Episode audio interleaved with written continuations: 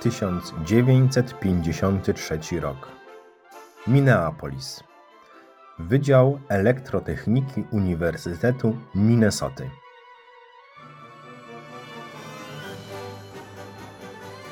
Siedzieli obok siebie przy niewielkim stole. 39-letni chirurg John Wilde chwilę wcześniej zdjął marynarkę. Miał na sobie białą koszulę i kamizelkę. W zębach, tak jak zawsze, trzymał fajkę, z którą się nie rozstawał. W prawej ręce trzymał wyjętą z notesu kartkę zawierającą podsumowanie przeprowadzonego właśnie badania. Jego imiennik, 27-letni John Reid, młody inżynier elektryki, ubrany był w stalowo-szary garnitur. W lewej ręce trzymał linijkę, aby zmierzyć odległość od skóry do uwidocznionej zmiany w piersi. Na biurku, przy którym siedzieli, panował pedantyczny wręcz porządek. John Wilde dbał, aby wszystko było starannie poukładane, jak gdyby była to sala operacyjna. Czasem śmiano się z niego, że chirurga zabiera ze sobą nawet do sypialni. Wspólnie spoglądali na położone obok siebie dwa niedawno uzyskane zdjęcia.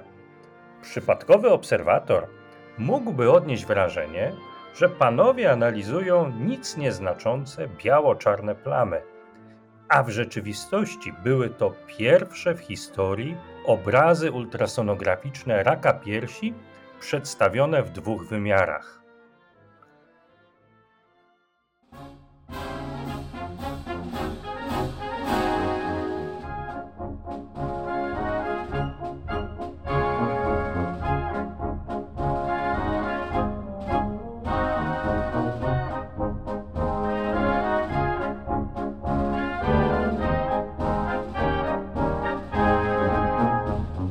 Osiem lat wcześniej, zaraz po wojnie, John Wilde, absolwent Cambridge, przybył do Stanów Zjednoczonych i objął posadę Medical Technological Research Institute w Minnesota.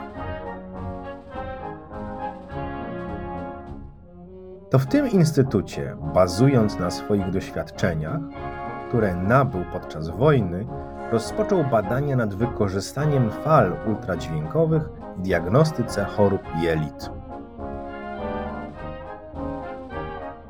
Podczas swoich badań Wilde zwrócił uwagę, że fala ultradźwiękowa odbijająca się od zdrowej ściany jelita i żołądka zachowuje się nieco inaczej niż ta sama fala, która trafia na żołądek zmieniony nowotworowo. Ówczesna koncepcja Wilda dotycząca zastosowania ultradźwięku w diagnostyce medycznej była bliższa metodzie oceny tkanek na podstawie właściwości powracającej od nich fali dźwiękowej niż rzeczywistą techniką obrazowania. Wilde wiedział, że wiele trudności w interpretacji badań wynika ze zbyt niskiej częstotliwości użytych fal ultradźwiękowych. Dlatego planował do dalszych badań wykorzystać urządzenie, które generowałoby fale dźwiękowe o wyższej częstotliwości. Idealne do tego wydawało się urządzenie zaprojektowane przez fizyków marynarki wojennej Stanów Zjednoczonych. Urządzenie to jako ultradźwiękowy radar służyło do szkolenia pilotów.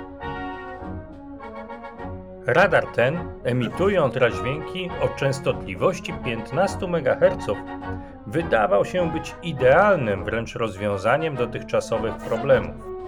Oczywiście sam Wilde, chirurg, a nie inżynier, nie był w stanie poradzić sobie z przeskalowaniem tego przyrządu tak, aby móc wykorzystać jego możliwości do oceny ludzkich tkanek. W realizacji projektu Johnowi pomogło szczęśliwe zrządzenie losu, bo oto w tym samym czasie dzięki grantowi z National Cancer Institute przydzielono mu do współpracy młodego inżyniera elektryka Johna Reida. John Reid doskonale wiedział, jak przeskalować radar upatrzony przez Wilda. aby zamiast mil zastosować cale. Połączone siły umysłów chirurga i inżyniera mogły wspólnie zdziałać znacznie więcej niż zakładały ich pierwotne plany. Proponuję, abyśmy zrobili to w następujący sposób. Powiedział John Wilde podczas ich drugiego spotkania.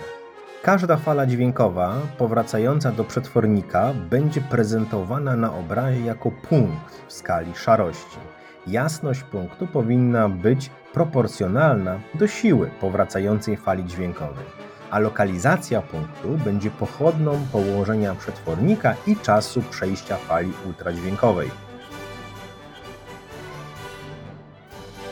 To sprytne wykorzystanie urządzenia emitującego fale ultradźwiękowe o wysokiej częstotliwości z sumowaniem obrazu fali odbitej od ludzkich tkanek kolejnych sąsiednich przyłożeniach przetwornika dało zaskakująco pozytywne efekty. Teraz obaj mężczyźni spoglądali na wykonane kilka dni wcześniej zdjęcie przedstawiające zapis uzyskany podczas badania piersi kobiety. John Wilde już miał potwierdzenie od swoich szpitalnych kolegów, że to co widzieli przed sobą to pierwszy w historii ultrasonograficzny obraz raka sutka uzyskany z wykorzystaniem fali ultradźwiękowej o częstotliwości 15 MHz. I oto po raz pierwszy udało się uzyskać obraz ludzkich tkanek w dwóch wymiarach. W prezentacji, która dziś jest podstawowym sposobem obrazowania ultrasonograficznego.